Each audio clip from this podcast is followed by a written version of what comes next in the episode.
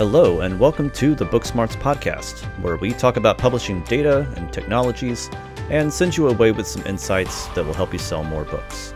I'm your host, Joshua Tallent. This week on the Booksmarts podcast, I'm excited to bring back Thad McIlroy, who is an electronic publishing analyst and author who's based in San Francisco and Vancouver, British Columbia. Uh, his site, The Future of Publishing, provides in depth coverage of the book publishing industry He's also a partner in Publishing Technology Partners and an adjunct professor at the master's program uh, for publishing at Pace University in New York. Uh, Thad, thanks for coming back. Thanks, Joshua. Very good to be back and good to be chatting with you again. Yeah, we had you on back in episode 21. For anybody who hasn't heard that episode, I highly recommend it. We talked about uh, metadata quality and backlist, uh, you know, books and things like that. It was really fun. Uh, Thad's got a lot of the same interests that I have, metadata and those kinds of things are really uh, always fun. But I saw something recently, and this is uh, why I thought I brought, wanted to bring you back on. Uh, we're recording this in December, but it won't go live until January. But I wanted to uh, chat with you about this new um, list of publishing startups that you and Publishers Weekly have produced, or that you produced and they've published, I guess. Uh, mm-hmm. so tell me a little bit about the the story behind uh, these book publishing startup database that you've come up with and, and kind of the connection that it has to Publishers Weekly. Sure, sure. The starting point goes back a decade at least. It was a Tools of Change conference. And I was on a panel looking at book publishing startups. And at that point, I was, uh, I call it a little bit cynical. And there were, you know, some sort of high profile startups that hadn't gone very far. And when I spoke on the panel, it's like I'm not sure there's a, a lot of opportunity here around you know innovative startups in the publishing community. And on the panel were also a couple of uh, investors who were like, no, no, this is a hot sector, and you know we're, we're very excited about the investments that we've made. And I left the conference thinking, well, I'd like to understand better what the activity is in this sector and and find out whether I'm right or they're right. I suppose is what it came down to they were right.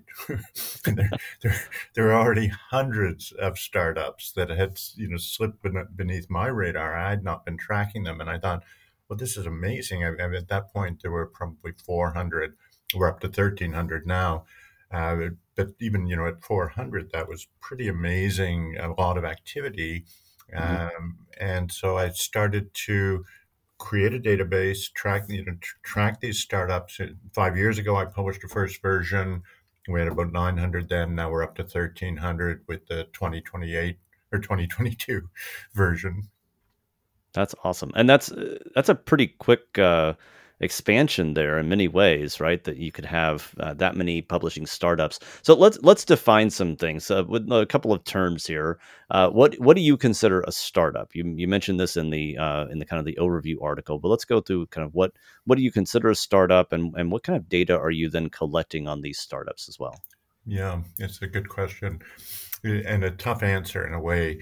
I mean, I think we all have a, a, a, picture in our mind. If you say, you know, XYZ is a startup company, and I think we think in the venture capital, you know, Silicon Valley kind of metaphor for mm-hmm. startups.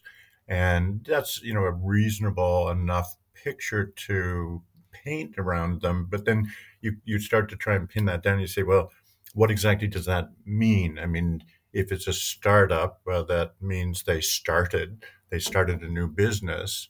So perhaps that should be the definition, this very wide definition. There, a new business has formed, it is a startup. But then it's like, well, okay, well, that every new publishing company is a startup, every new bookstore is a startup. And I thought, well, that won't inform people. I mean, that's a separate list. It's a study worth having to understand, mm-hmm. you know, the, the pace of formation of new independent bookstores. That's not my study. My study is to try to look at organizations that are coming from a mindset of bringing innovation to the industry. It could be that they're actually innovating something that bookstores do or publishers do. Um, that's fine. But the idea is, you know, and I call it somewhat existential because it, it can't be pinned down with pre- precision, but it, it's it's bringing that mindset of innovation. That's my sort of loose, broad definition of what is a startup. Okay. And so you're collecting information about these uh, these different startups. What what are the key fields, the most important kind of details that you're wanting to put into the that you are putting into the database and that you think are helpful or informative to people who are interested in this?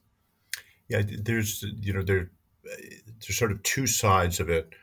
The things that I find most interesting is you know oddly enough in a way, but it's just what the heck are you guys up to? and you're trying to pin that down in a way that can be captured as data. I mean, I you know each one of them has a website, and the website goes on and on and on. Mm-hmm. And for me, the challenge was to try and distill that into a mission statement, which they're not always very good at articulating their own mission statement.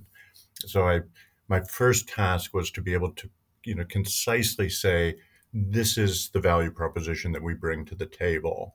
Mm-hmm. And so, it, you know, for someone diving into the database, just clicking those, you know, looking at each of those mission statements is enough to get you sort of started. There's some intrigue on some of them. And then, of course, beside that, click, you can click the URL of that organization and, and delve into it more deeply yourself. And I, I find it endlessly intriguing what people come up with. So it's always fun for me to go back to the database. But then at the same time, of course, we needed some kind of metric on success. Mm-hmm. And there's not a heck of a lot of published uh, and publicly available data to uh, give some kind of a, an indicator or barometer of success.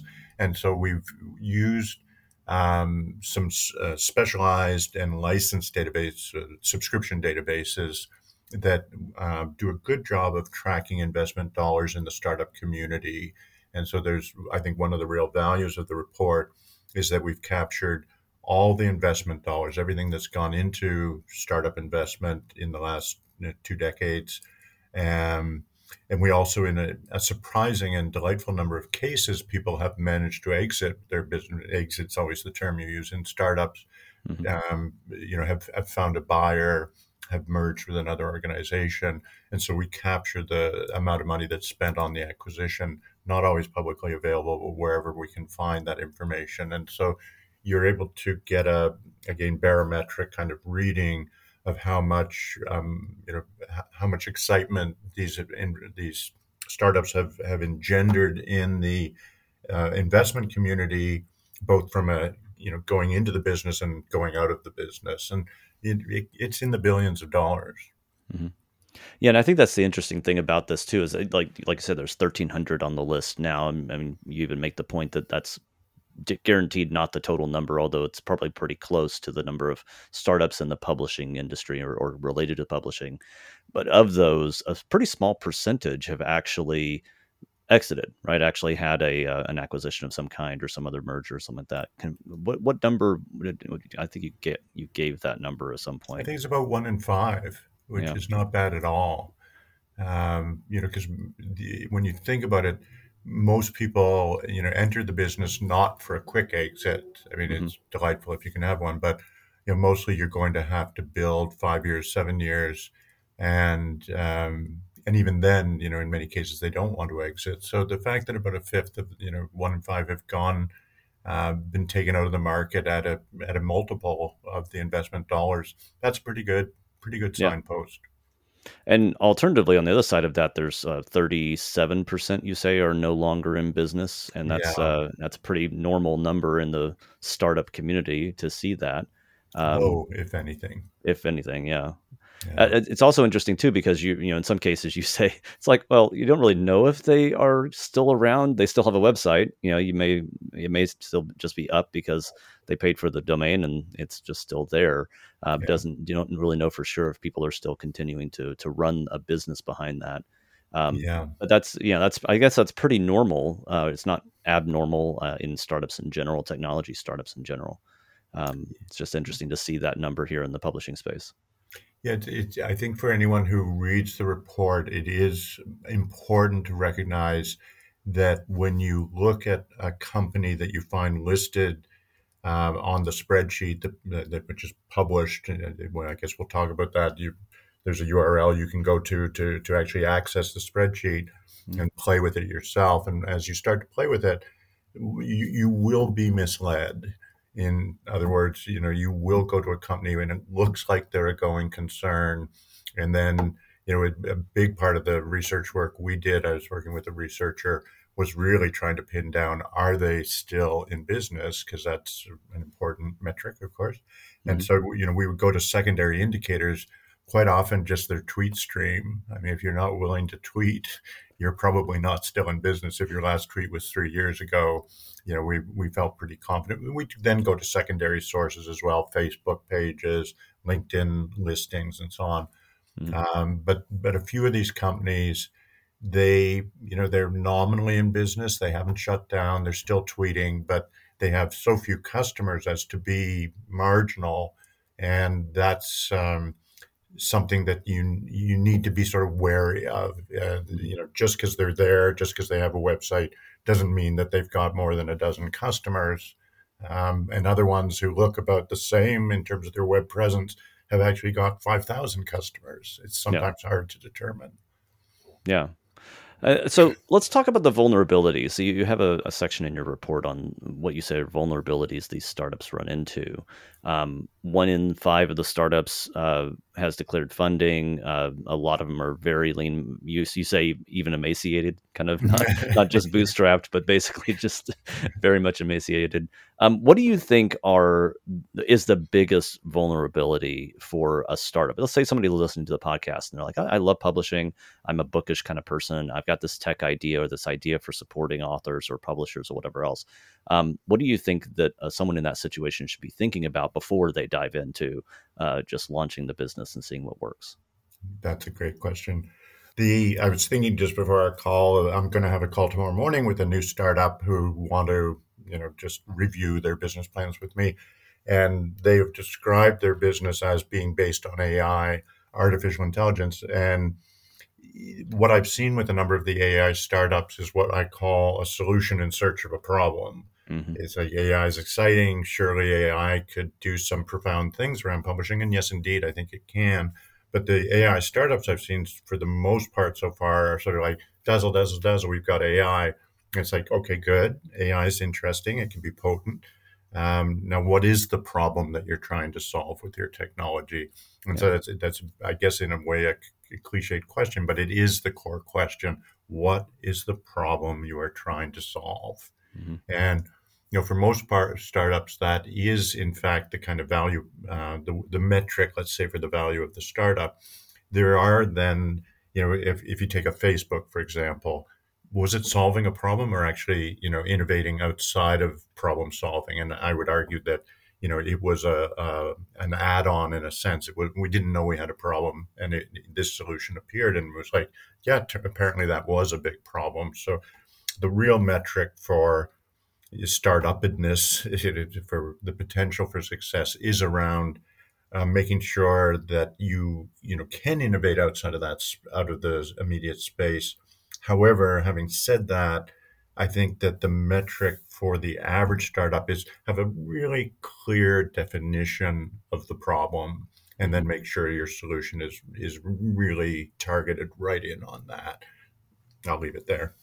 Yeah, if the problem doesn't exist, you're spinning your wheels and spending money that doesn't make sense. And if you're if the problem does exist and you're not innovating on that problem in a way that publishers uh, or your your target market, whatever that happens to be, would actually see as a benefit to them, uh, then you're still going to be spinning your wheels. So that, that makes a lot of sense. And as as someone who I mean, I was an entrepreneur. I, I exited, as you say. Um, yeah. You know, it, it's a uh, it, it is very important to find what the market really is before you go too deep. Uh, and yeah. I think that's I've I've talked to a lot of uh, startups as well myself in the in the past you know ten years or twenty years, uh, people who are looking for advice on ebooks or things like that, especially. And and there's there's a lot of there's a lot of things that people try to do in the publishing space that just don't work because they aren't really innovative, uh, or they they have some idea that's so far outside the realm of of normal uh, or kind of what people expect that you have to really work hard to sell it. Uh, yeah. Uh, you have to you have to try really hard to get people to see the benefit of that um, compared to what you know what people are already using. So that, that's an interesting, uh, really interesting uh, thing for people to remember. Another thing to point out there is I, a factor I've seen amongst these startups that's troubling to me.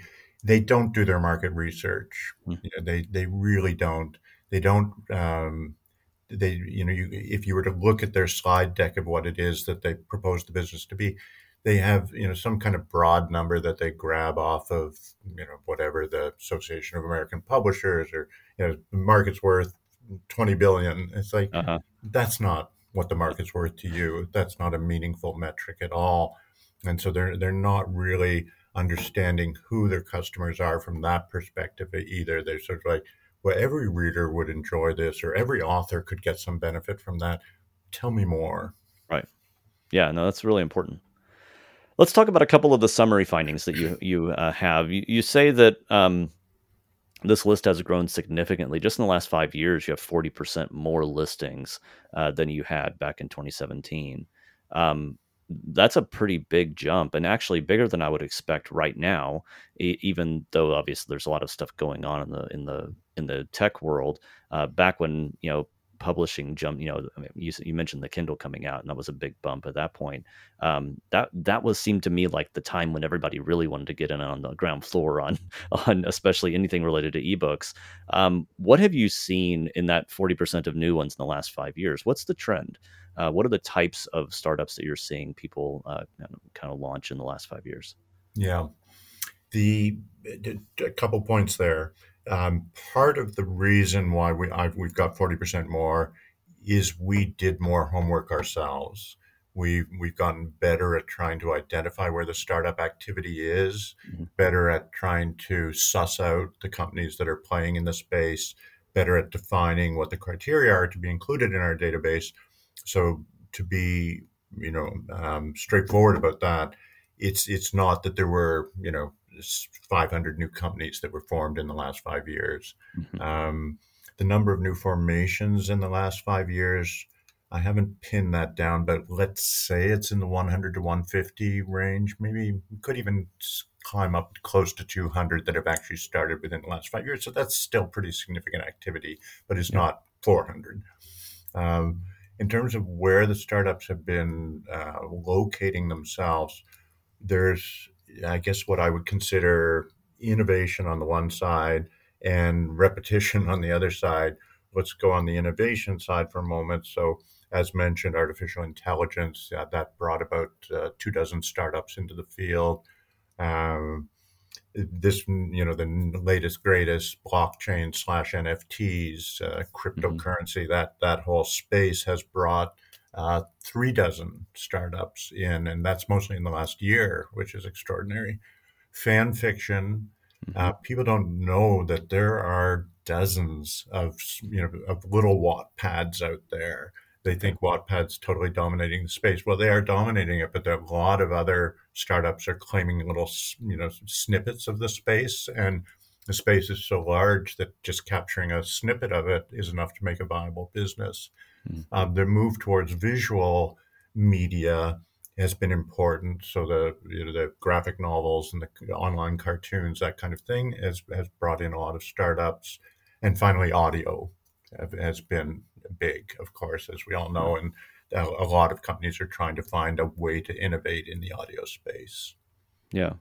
And and the mix you you mentioned too that the mix is more toward authors than publishers. Seems like mm-hmm. a lot of mm-hmm. these are uh, like you you specifically just mentioned uh, fan fiction. That's obviously very author centric or writer centric. Um, mm-hmm. I'm curious if you have besides the fan fiction side, what are some of the other things that you're seeing uh, tools and and uh, and startups that are focusing on on publishers specifically? How uh, what where are the where's the publisher innovation happening? There's not a heck of a lot of it. Um, where publishers, you know, the pain point that I hear from publishers, and you you you're closer to this than I am, uh, but you know, a lot of the pain points are always, of course, related to marketing broadly, uh, but that means um, more specifically these days they recognize that marketing isn't a broad endeavor. You have to get very specific. You have to get into niches uh, you have to build community. You have to develop mail lists. Uh, you have to be more data centric. And so a number of startups are, are playing around trying to help publishers in that area. Um, that sort of little segue there is that, you know, with the domination of the largest publishers in our industry, so much of the they tend to be very closed shops and they try to innovate internally so that that mutes the opportunity for startups trying to you know if you can't make a sale into one of the big fives you can't make a big sale. So you have to come up with a technology that's going to work more broadly with smaller publishers and that requires a different kind of business model.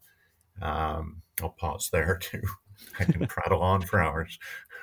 No, that's good. Yeah, I think that's that's an important point, and and one of those things that you know, and I think maybe some of these publishers have been burned in the past so much by uh, the startups that they thought, okay, this is going to work, and then maybe I could we could we could do that, uh, but it doesn't work yeah. the way they expect, or the startup yeah. doesn't succeed the way.